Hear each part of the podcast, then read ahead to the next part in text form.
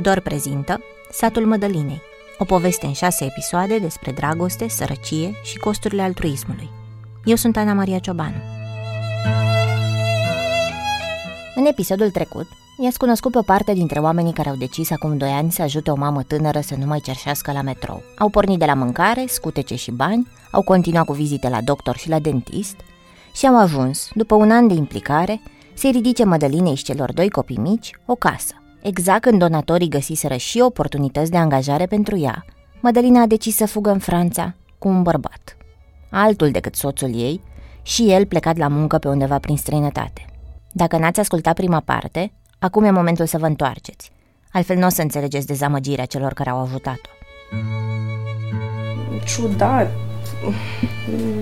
Foarte neplăcut așa. Am fost foarte dezamăgită și surprinsă. Mi s-a rupt sufletul. Din perspectiva celor peste 100 de oameni care donau pentru Casa Mădălinei și pentru traiul ei de zi cu zi, povestea mergea bine în decembrie 2015. Înainte, Mădălina locuia într-o cameră de chirpici, la oaltă cu socrii și cumnații.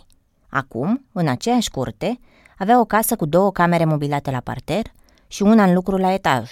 Donatorii cumpăraseră termopane, uși, parchet, mobilă, lemne pentru încălzire. Construcția nu avea bucătărie sau baie, nu era racordată la rețeaua de apă, dar aveau și asta în plan.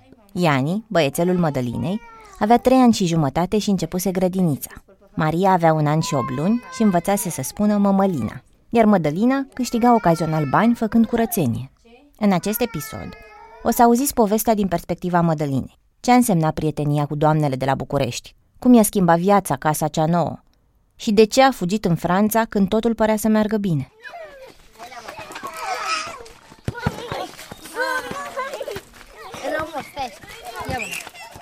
Joacă-te frumos dacă te joci, da?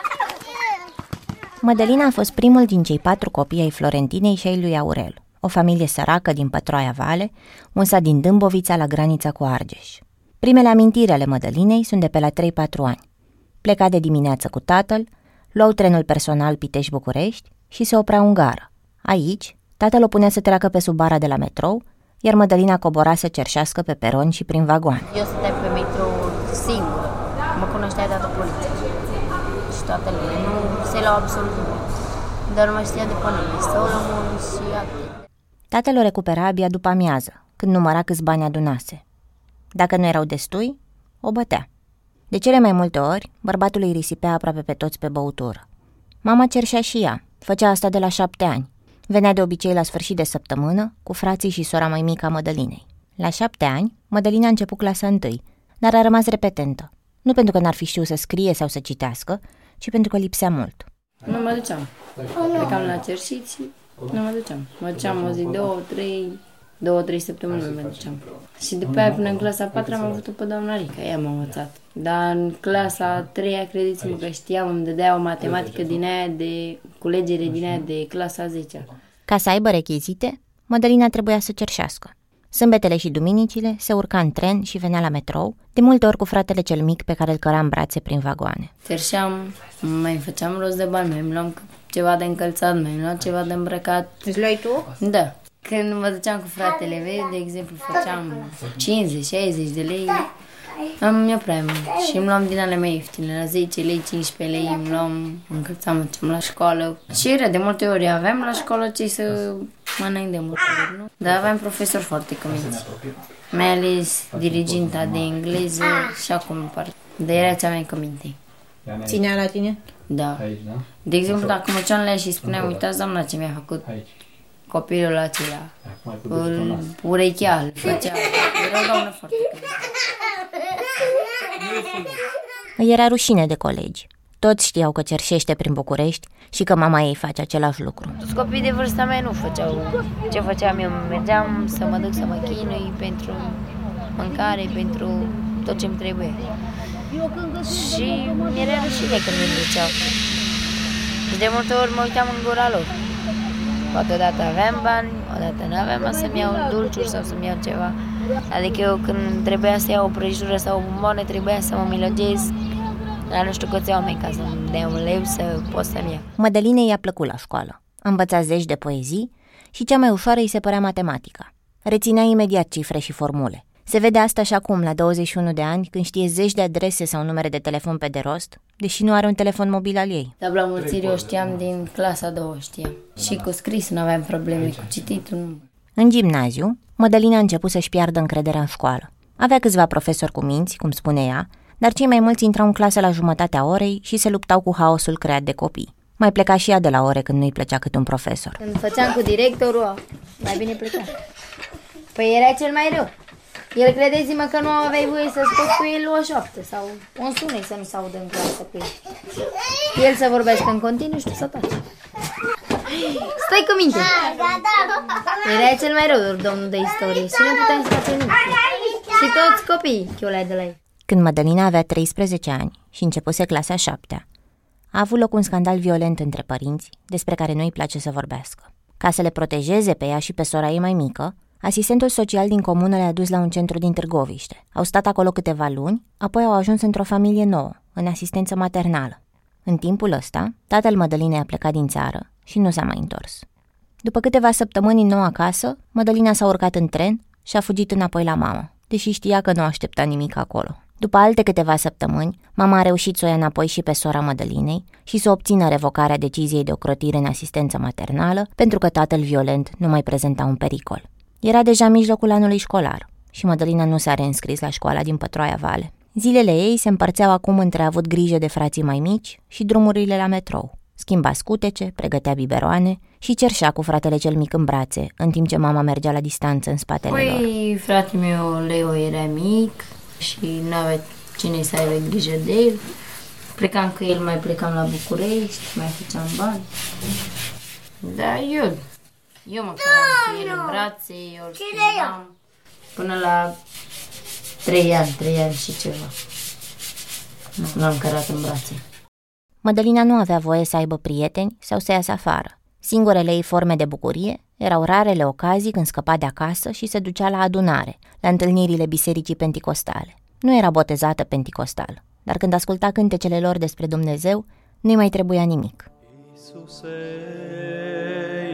Iisuse, primește-mă la tine, căci eu vin din Avea 15 ani și începuse să se simtă prizonier acasă. Atunci a apărut în viața ei Laurențiu, un băiat bine făcut, zâmbitor și cu ochi mari albaștri ca ai ei. Nu vreau să terminte așa, să vorbesc cu băieții, adică vorbeam, dar vorbeam așa, nu ceva serios.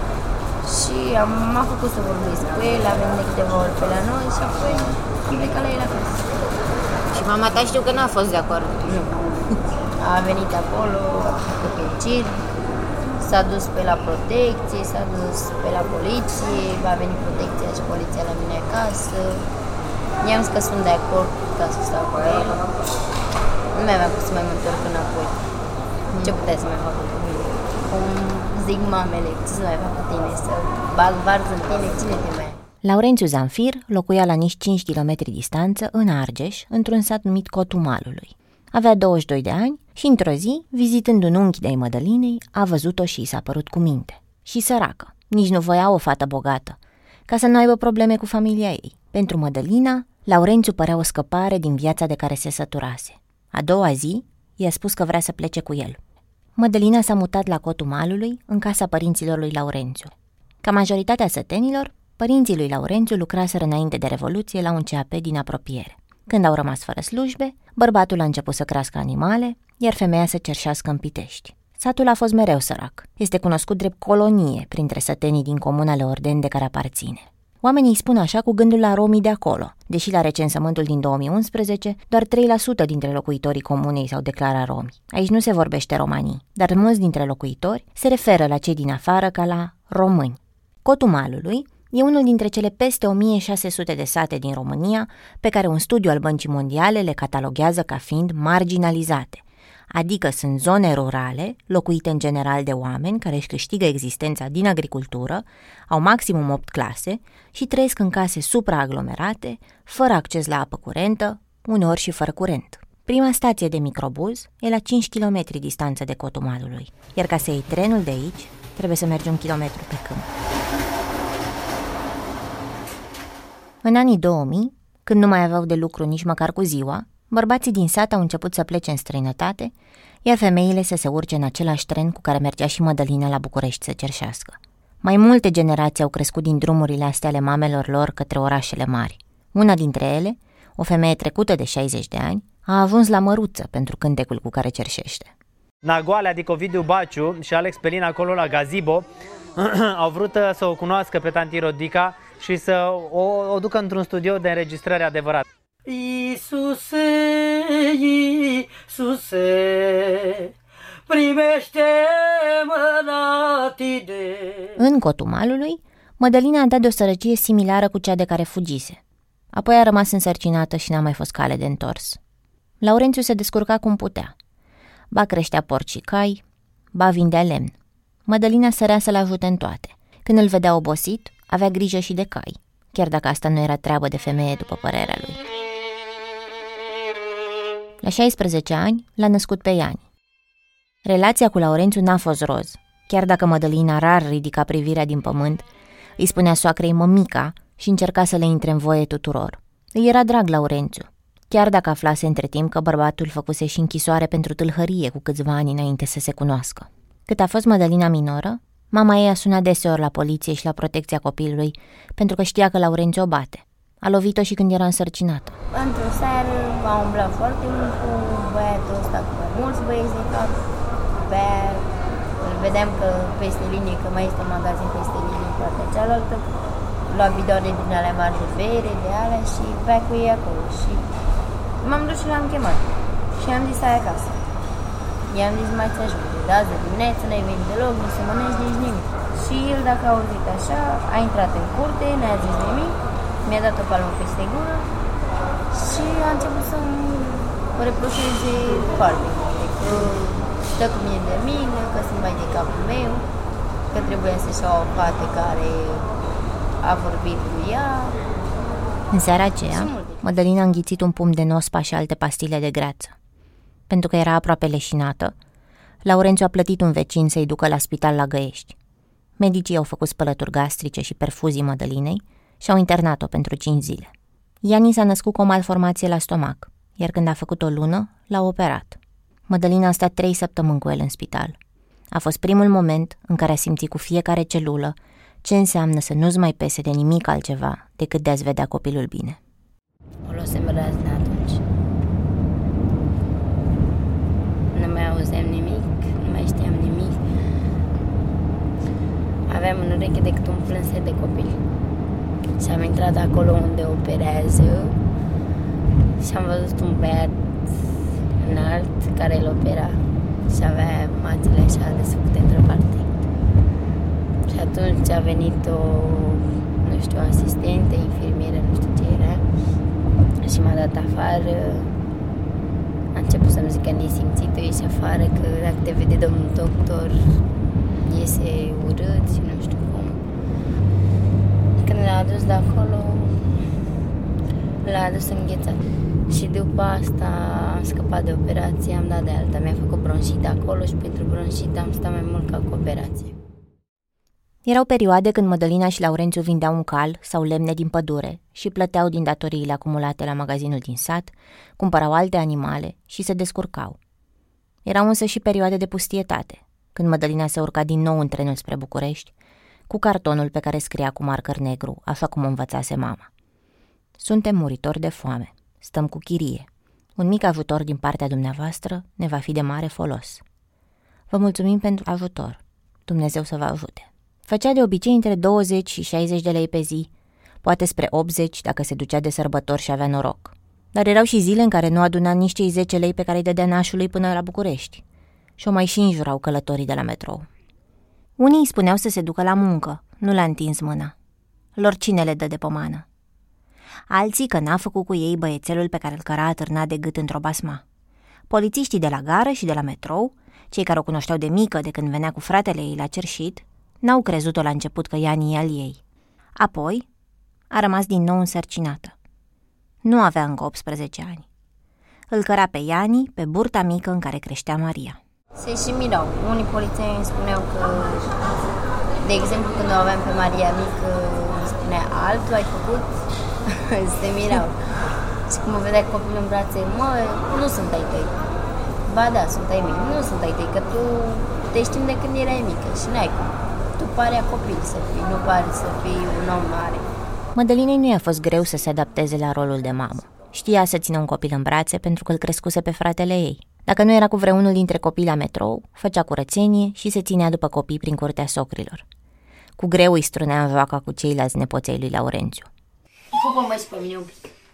Pupa și pe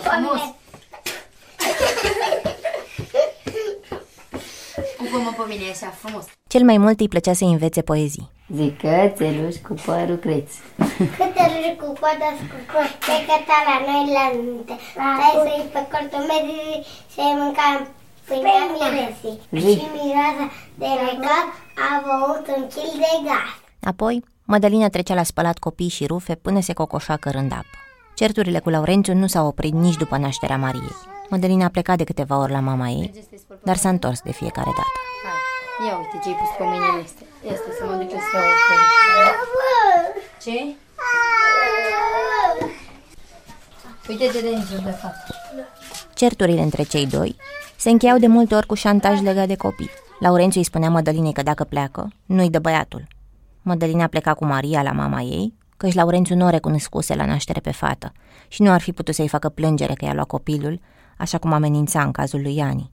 După câteva zile, ori Mădălina nu mai putea de dorul lui Iani, ori Laurențiu o suna și îi spunea că plânge băiatul după ea. Și țin minte că era seara și le- mi-a scos toate hainele, că tot. Deci m-am certat cu el de ziua, m-am certat. Și am m-a tot bătut și i-am zis dacă nu-ți convine și mă tot înjura într-una și îmi zicea pleacă la mata, pleacă la mata. Și plângeam ca o proastă și nu plecam, că mă gândeam la copii. Și apoi am zis bine. Mădălina a înfășat-o pe Maria într-o pătură și a plecat. Când s-a uitat în urmă, a văzut o flacără mare. De nervi, Laurențiu incendiase toate hainele în mijlocul drumului. Am plecat, toate hainele mi le-a luat și a dat foc.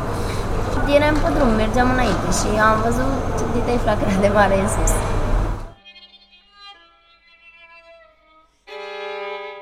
Apoi, într-un drum la cerșit în vara lui 2014, Mădălina a întâlnit-o pe Mirela pe peronul de la metrou.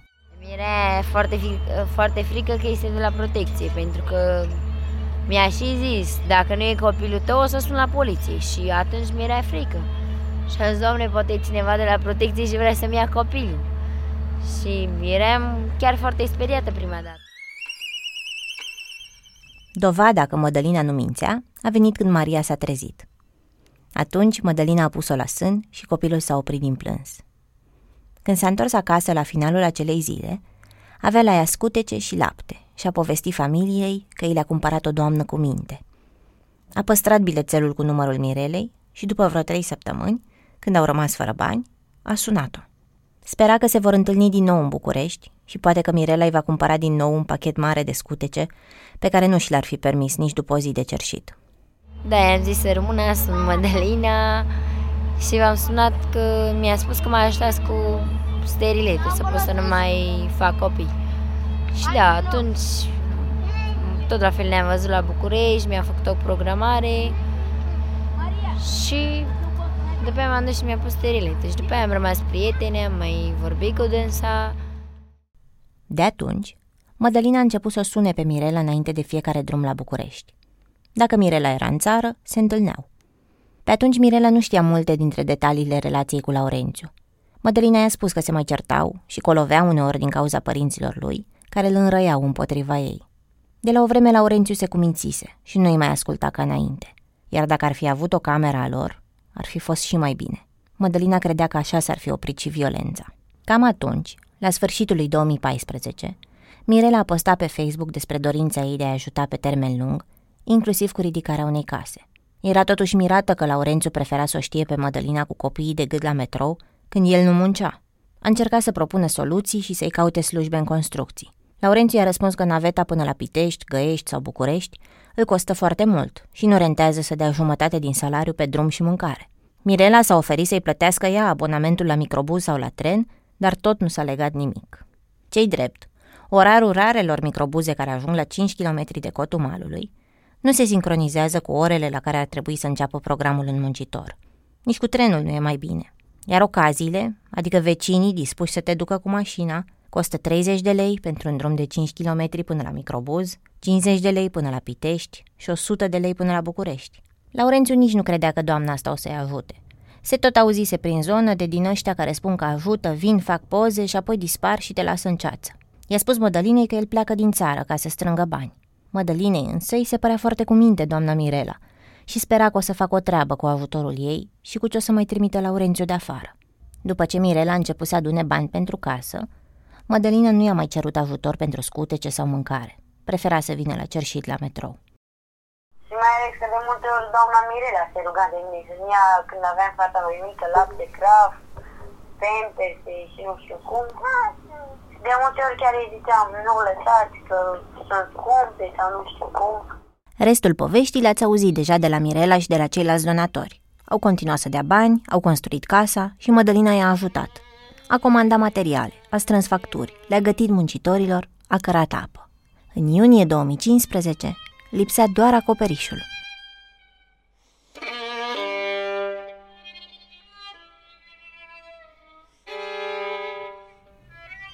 De fapt, lipsea mai mult de atât.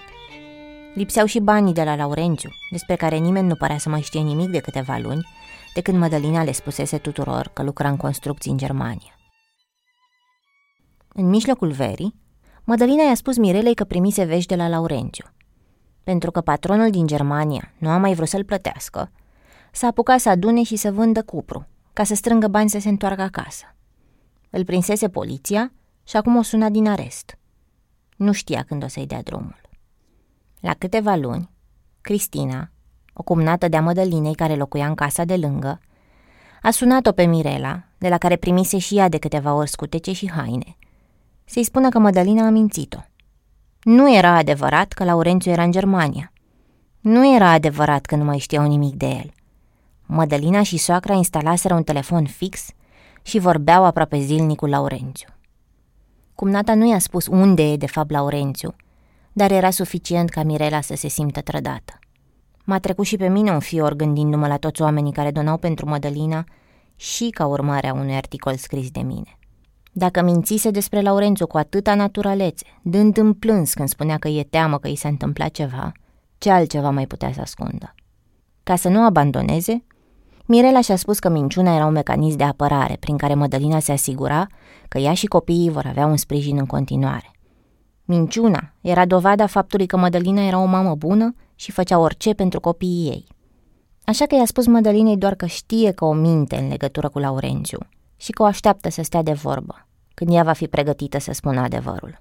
Mi-a zis să recunosc.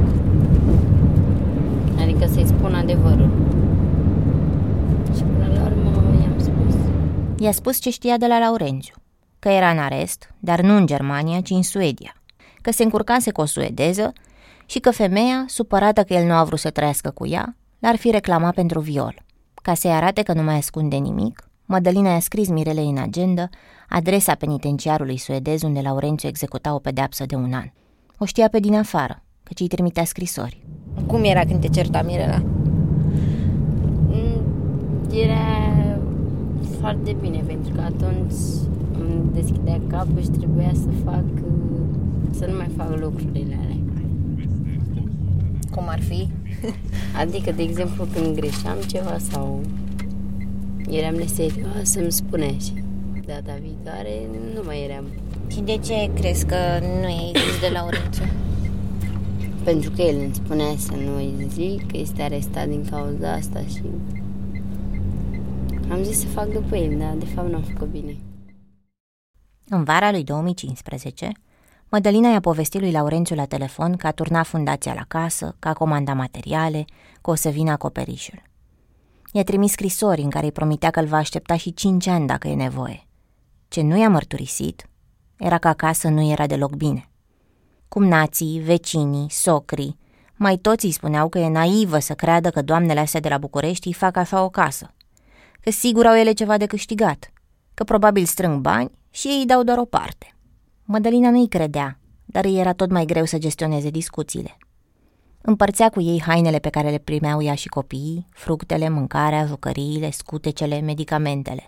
Dar toți o îndemnau să ceară mai mult, Mai mult, și pentru ei, și pentru operația soacrei.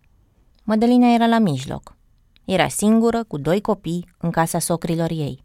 Ridica o casă pe terenul lor. Încerca să evite certurile care ar fi putut să o arunce în stradă. Nu putea nici să ceară mai mult de la doamne, căci era frică să nu le îndepărteze și să rămână fără tot. Adică dacă îmi zicea cineva, vezi că, de exemplu, din banii ăștia, atâția bani sunt pentru soacra ta, nu avem nimic împotrivă, pentru că nu putem să-i iau eu. Cum nații toți spuneau că doamnele de la București sunt hoațe. Că a zis că doamnele sunt hoațe, că nu știu ce, că... De exemplu, dacă ne ajută pe noi, nu ne ajută numai pe noi, adică ne dă, ne dă nouă câți bani vor dânsele și opre și dânsele, de ea nu cred asta. Într-una dintre vizitele la cotul malului, când casa era aproape gata, Mirela a fost foarte impresionată de Ionuț, unul dintre cei cinci copii ai Cristinei și ai lui Cătălin. Copilul era hiperactiv. Mai toți ai casei îi spuneau că e nebun și îl băteau. I-am văzut și eu aruncându-l afară din casă sau lovindu-l cu bățul, chiar și când avea mâna fracturată. Mirela a început să ducă haine, pantofi și mici atenții și pentru familia lui Ionuț. L-a dus pe băiețel la câteva ședințe de logopedie. I-a arătat surorii lui mai mari cum se calcă o cămafă. A ajutat-o pe mama lor, cum nata Mădălinei, cu bani pentru o întrerupere de sarcină și cu montarea unui sterilet. În timp, a găsit donatori dispuși să-l sprijine pe Ionuț pe termen lung. Era tot mai conștientă că ajutorul dat Mădălinei o făcuse de fapt mult mai vulnerabilă în sânul familiei. Binele născuse invidii și țesuse intrigi pe care Mirela nu și le-ar fi imaginat până atunci. Devenea clar că nu pot să intervii pentru o singură persoană fără să strici echilibrul comunității. Când am întrebat-o pe Mădălină de ce crede că Mirela a aflat de condamnarea lui Laurențiu de la cumnata Cristina, a râs. Ca să nu mai mă ajute de aia. Din cauza asta. Cam toată lumea este așa, nu știu, întoarsă pe dos. Așa sunt ei. Ce să le fac? Mădălina și-a petrecut copilăria și adolescența într-un trend personal plin de femei care își exagerează poveștile și își falsifică acte medicale ca să stoarcă mai mulți bani de la binevoitori. Când cei din jur au văzut că niște doamne au grijă de ea și îi ridică o casă, mai întâi au râs și au spus că nu o să țină.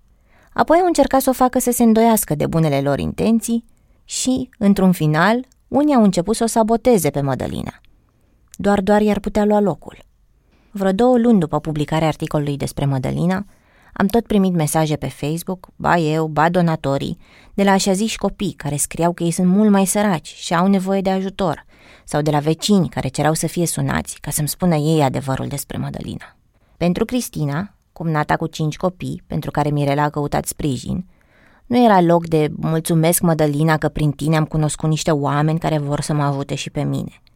Dacă Mădălina nu știa să păstreze ce primea, pierderea ei. Cu atât mai bine dacă dispărea din schemă. Iisuse, Iisuse, primește-mă la tine, căci eu vin Mirela auzea vorbe. Cum Nata a spus, soacra zice, fratele lui Laurențiu mi-a spus că nu știu ce. Nu voia să se implice în ceea ce considera a fi problemele lor de familie. Îi era greu să discearnă cine ce spusese de fapt și nici nu voia să ia partea cuiva. Ea avea încredere în Mădălina. Cu ea construise tot ce reușiseră până atunci. Pe ea și pe copii voia să-i susțină. Nu să devină parte dintr-o telenovelă cu certuri între soacră și noră. Mm, Da, am, am fost uh, șocată. Aveam câteva semnale de dinainte că ea nu este fericită acolo și că nu, ea, ea nu este bine. Încercase să îmi spună, într-un fel, poate un pic indirect, dar eu am blocat-o. Uh, nu am vrut să aud acele lucruri, pentru că eram în focuri cu construcția casei. Și am spus Mădălinei, uite Mădălina, uh, eu gestionez partea asta materială. Uh, Sunt mulți oameni care au donat, trebuie să le explic ce facem cu banii, ce se întâmplă, cum progresăm.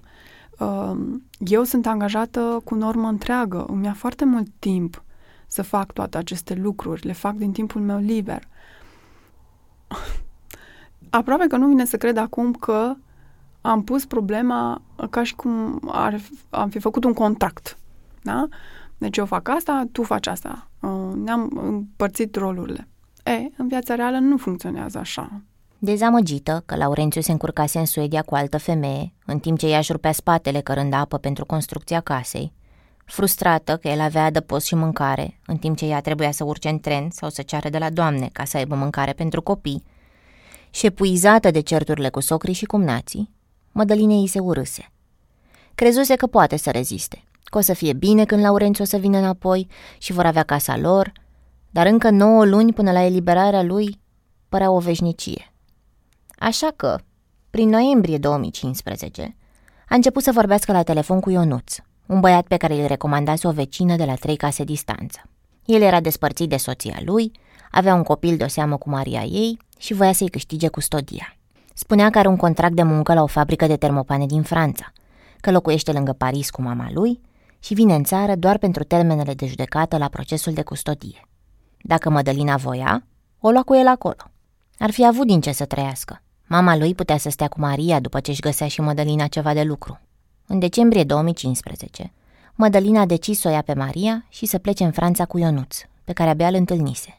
Știa că nici Mirela și nici socrii nu sunt de acord, dar spunea că ea nu mai poate. Am întrebat-o pe Ina Solomon, cea cu care Mădălina împarte același nume, cum a fost episodul plecării în Franța din perspectiva ei. Faza atunci a fost nasol pentru că noi le-am dat foarte mulți bani și i-au cheltuit în perioada aia.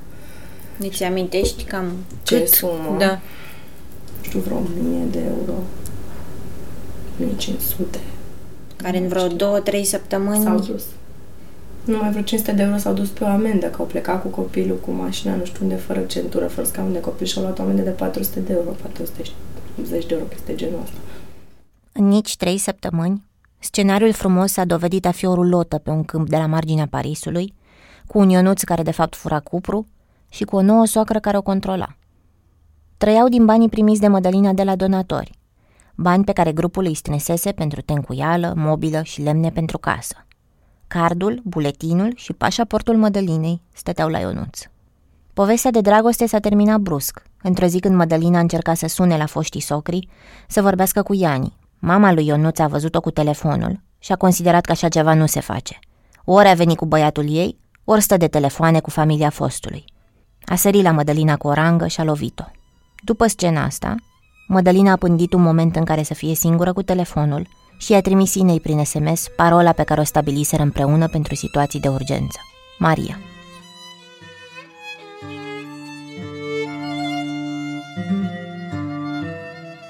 Păi, am plecat pe furii de acolo. A venit omul acela care uh, ne-a dus atunci și m-am rugat de el. Am început să plâng cu fata și am zis că să mă ia până în România. Mădălina și-a luat pe ascuns actele de la Ionuț și a văzut că nu mai avea niciun ban pe card. Mirela i-a transferat 100 de euro de drum, dar tranzacția urma să se proceseze abia a doua zi. S-a rugat plângând de șoferul de microbuz care făcea curse Paris-București să o lase să se urce cu Maria și să-i plătească a doua zi. Așa a reușit să se întoarcă acasă.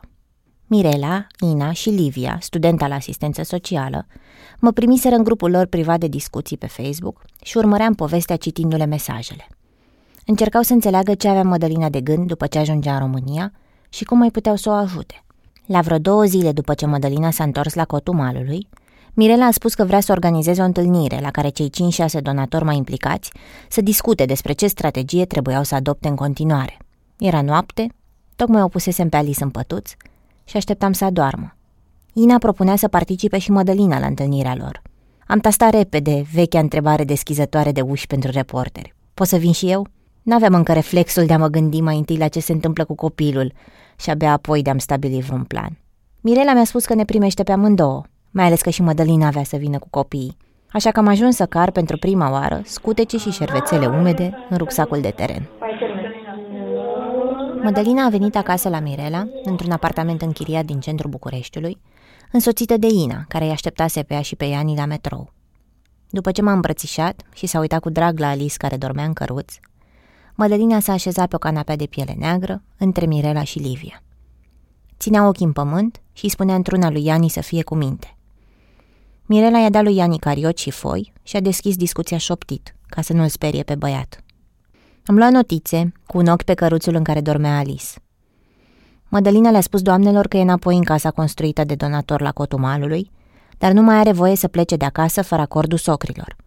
Laurențiu o suna zilnic de la închisoare și întărea aceeași idee. Gata cu cerșitul, gata cu doamnele de la București. Dacă mai vrea cineva să o ajute, să vină acasă la părinții lui. Mădălina le-a promis socrilor că nu o să mai plece și că o să fie cu minte. Dar o teroriza gândul reîntâlnirii cu Laurențiu. Era sigură că bărbatul o să o bată ca să o pedepsească pentru aventura din Franța. Alice s-a trezit în mijlocul discuțiilor despre violență, așa că am pus carnețelul deoparte, am pornit reportofonul din telefon și l-am lăsat pe canapea între Mădălina și Mirela. Am pus-o pe Alice la sân și am încercat să notez în cap ce vedeam. Înregistrarea se aude rău, pe atunci nu știam ce formă o să ia povestea asta. Știam doar că vreau să văd ce o să se întâmple mai departe. Deci tu ești sigură că ai vrea să pleci de acolo? Tu ești sigură că ai vrea să pleci de acolo? A întrebat-o Mirela. Apoi încep să zic că se fel de prostit. Ce? Pe drumul înapoi din Franța, Mădălina a vorbit la telefon cu soacra, care ținea legătura cu Laurențiu de la închisoare. Bărbatul i-a transmis prin soacră că jură pe copii că nu o să-i facă nimic dacă vine înapoi. Dar apoi, de cum a ajuns Mădălina la cotul malului, a sunat-o cu vorbe urâte, pe care ei era rușine să le reproducă de față cu doamnele. Da, am găsit că multe, că nu am simțit bine cu el. La sexual, Da.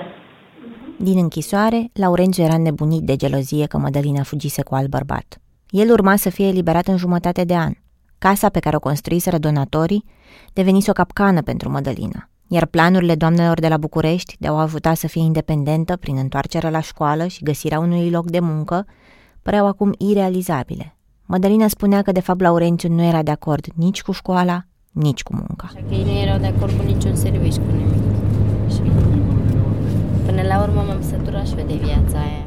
Înainte să plece în Franța, Mădălina își imagina că va veni o vreme în care nu o să mai depinde de nimeni, că va fi respectată pentru că a ridicat o casă, a terminat o școală și se întreține singură. Asta simțea când venea la București și vorbea cu Mirela, singura care știa aceste gânduri. Adică dânsei încercam să-i povestesc chiar orice, poate mai bine ca la mama mea. Nu vorbeam cu nimeni cum vorbeam cu ea. De cum se urca înapoi în trenul spre cotul malului, visele se spulberau. Mădălina știa că nu-i le vor permite nici Laurențiu, nici părinții lui. Familia spunea că ar fi fost o rușine prea mare pentru o femeie cu doi copii să meargă la școală printre băieți neînsurați. Așa că Mirela i-a propus Mădălinei o soluție. Să vină cu amândoi copii într-un centru maternal în care să primească ajutor pe mai multe planuri. Psihologic, consiliere profesională, creșă și grădiniță pentru copii. Fi de acord să vii la centrul ăsta, la Da. funcția asta? Uh, Livia, luăm legătura cu doamna respectivă. Acum, dacă ai noroc, te primesc. Asta e norocoasă, că ai mai fost norocoasă. de asta a fost și ghinionistă, dar a avut și noroc. A fost așa, când cum. Uh, însă, cred că avantajul pe care l-ai tu este că ai timp până în, în august. Ai timp până în august, i-a spus Mirela referindu-se la august 2016, momentul în care Laurențiu urma să fie eliberat din închisoare. A sfătuit-o ca până la mutarea în centrul maternal să stea în casa pe care o construiseră, că era mai bine decât în stradă cu copiii. Ina era și ea de acord cu această soluție. Pentru ea, Mădălina era o adolescentă care se îndrăgostise, iar acum era ruptă între a fi femeie și mamă, voia să-i arate că îi rămâne alături. Crede-mă, nici la tine în stat, nici în București, nici în lumea asta largă, nici un om care este special și care e bun la suflet nu o să fie ușor în viață. Toți o să vrea să fie, să nu-ți fie bine. Deci, Părea într-adevăr că tot ce își dorea Mădălina era să plece din casa Colivie de la Cotumalului și să o ia de la capăt cu copiii. Adică îmi doresc, nu știu, pentru copii îmi doresc tot ce e mai bun. Adică ce n-am avut eu, jucării și haine și toate astea, rechizite, caiete din astea, îmi doresc ca să ai vii. La trei zile de la discuția la care spusese că da, vrea să vină într-un centru maternal, Mădălina nu a apărut la întâlnirea cu Livia și asistentul social la care ar fi trebuit să stabilească detaliile mutării. Le-a spus mai apoi doamnelor că s-a hotărât să mai încerce odată să stea liniștită la cotul malului, pentru casa la care muncise de se cocoșase și pe care nu-i mai venea să o părăsească. Și stătea pentru copii, să aibă un tată. Brațe! Mirela a anunțat pe grupul de Facebook al donatorilor că Mădălina a plecat în Franța, apoi că s-a întors și că are în continuare nevoie de ajutor. Unii o condamnau că nu înțelesese nimic din mâna pe care au întins-o, că încă cerșea, că nu era la școală, că nu muncea. Din 100 de oameni care donau cu o vară în urmă, rămăsese activ doar un nucleu de vreo 10 oameni care încercau ocazional să-i mobilizeze pe ceilalți și unul și mai restrâns, de 3-4, care vorbeau constant cu Mădălina. Donațiile lor erau tot mai rare și veneau de obicei după multe mesaje pe care Mădălina îi le dădea Inei, care apoi încerca să remobilizeze grupul pentru haine sau pantofi pentru copii, vizite la dentist, siropuri de răceală, drumuri la medic cu Mădălina, care se plângea de dureri de coloană. Ce vorbeam, vorbeam cu doamnele, problemele mele și că erau bune și că erau rele cu ele vorbeam. Altcineva nu aveam cu cine. Cum mai că mai nu vorbeam pentru că știam că dacă este ea să certe cu cineva de acolo sau să zică ceva, vorbește și face de ceartă și astea. Și așa mai bine preferam să ținem mine. Și când mai aveam ocazia, mai vorbeam cu doamna Ina ori cu doamna Mirela, vorbeam.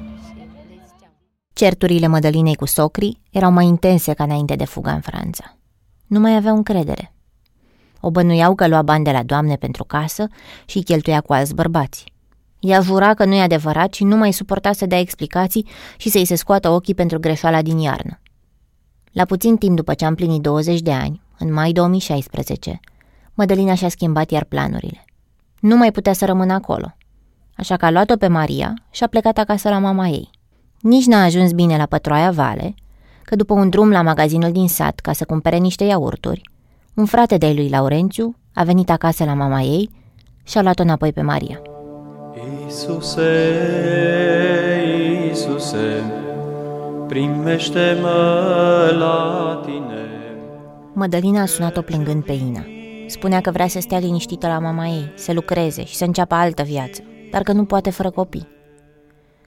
Vreo trei săptămâni, Mirela și Ina s-au perpelit, fără să știe cum să ajute.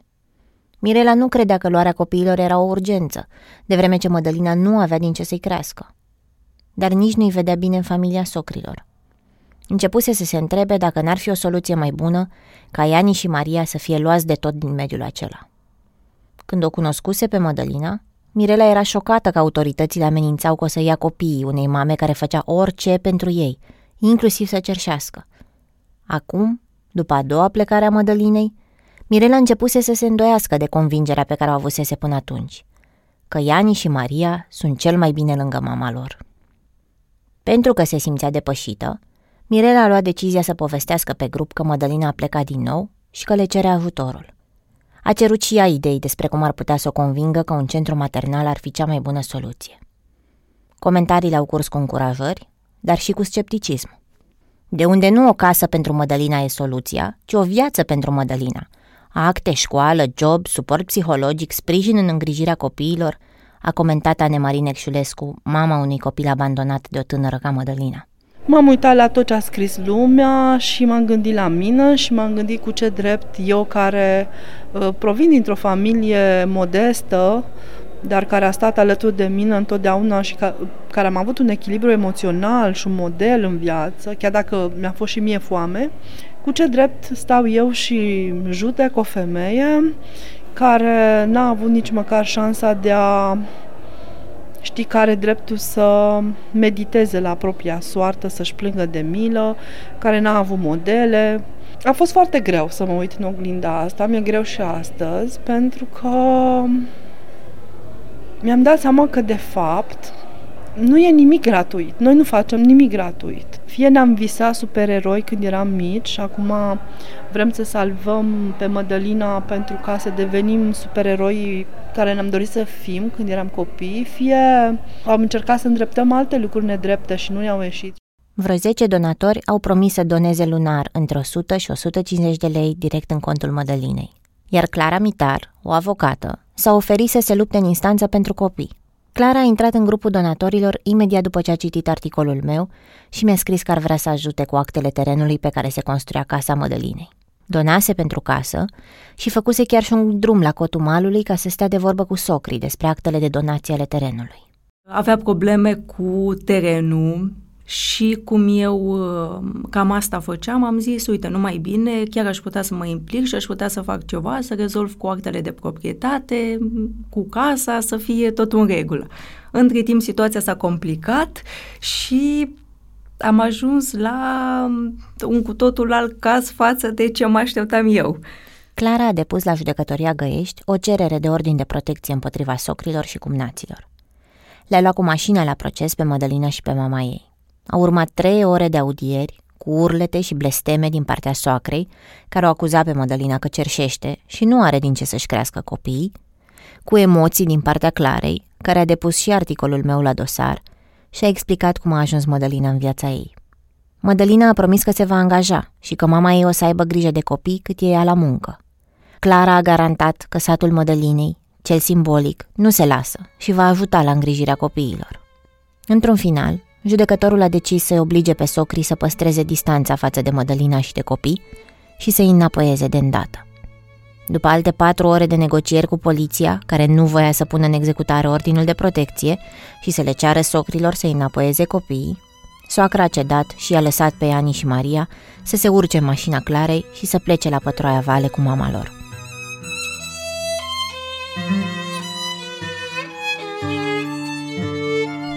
Mădălina avea 20 de ani și se întorsese în satul natal, cu doi copii în brațe, în casa de chirpici a mamei, în care se înghesuiau acum șapte suflete. La câteva zile după victoria în instanță, încă un membru de pe grup a decis să se implice mai mult. Până atunci, Gabriela Solomon donase ocazional pentru Mădălina. Avea 30 de ani, studiase automatică și calculatoare și acum era la început de antreprenoriat, organizând circuite turistice în România. S-a hotărât să meargă în Pătroaia pentru că a citit pe grup că după câștigarea copiilor, Mădălina nu mai avea nimic pentru ei. Și mai era ceva. O chema tot Solomon, o coincidență de nume pe care a considerat-o semnificativă. Ți-am mai zis ce zice Ina că puteam să fiu eu, adică puteam să fiu eu la 20 de ani cu doi copii și pe drumuri uh, și să nu mă ajute nimeni. E destul de puternic, adică te identifici cumva cu povestea. I-a dus Mădălinei 800 de lei strânși în contul ei din donațiile celor de pe grup, haine pentru copii și jucării. Apoi au fost împreună la piață în Găiești, de unde au cumpărat, la sugestia Mădălinei, o cădiță pentru copii, o mătură, lapte și griș. Cam aici era povestea în vara lui 2016, la un an de la articolul meu. Părea că atât Mădălina cât și donatorii trăseseră lozul greșit și se întorseseră la start, doar cu ceva mai multe informații la ei. Era din nou nevoie de biberoane, de haine, de asistență de bază. Era din nou nevoie de soluții de locuire, căci casa de la Pătroaia Vale însemna o cameră în care acum se înghesuiau Mădălina, cei doi copii ai ei, mama, frații și sora. Apăruse și un nou factor de stres, amenințarea întoarcerii lui Laurențiu de la închisoare. Era nevoie de alte Mirele și Ine care să preia rolul de mobilizator al satului. Iar apoi, într-o dimineață de august, la nici trei săptămâni de când lucrurile păreau că se liniștiseră, s-a întâmplat din nou. Soacra Mădălinei m-a sunat să-mi spună că Iani și Maria sunt înapoi la ea. Mădălina fugise din nou cu alt bărbat și abandonase ca vai de ei murdari, bolnavi, plini de păduchi, nemâncați. Nu știa cine era noul bărbat. Așa e ea, așa face ea, îmi repeta soacra. Și dacă pot, să le spun eu doamnelor că Iani are febră și îi trebuie siropuri și nici haine nu mai au copii. Nu-mi venea să cred că e real, așa că am sunat-o pe Clara, avocata, să văd ea ce știe. Clara mi-a confirmat dispariția Mădălinei. M-a sunat mama ei să mă informeze, uh, să-mi spună că Uh, au venit cei de la asistență socială, uh, că au luat copii și i-au dat uh, cumnatului Marin, că um, poate este mai bine așa, fiindcă într-adevăr ea nu are condiții să-i crească și să mulțumească pentru tot ce am făcut pentru ei. Iar eu am rămas blocată în momentul ăla, că nu mai știam ce să mai rei și nu mai înțelegeam ce s-a întâmplat și cum s-a ajuns aici. La finalul acelei zile m-a sunat Mădălina. Da, plecase.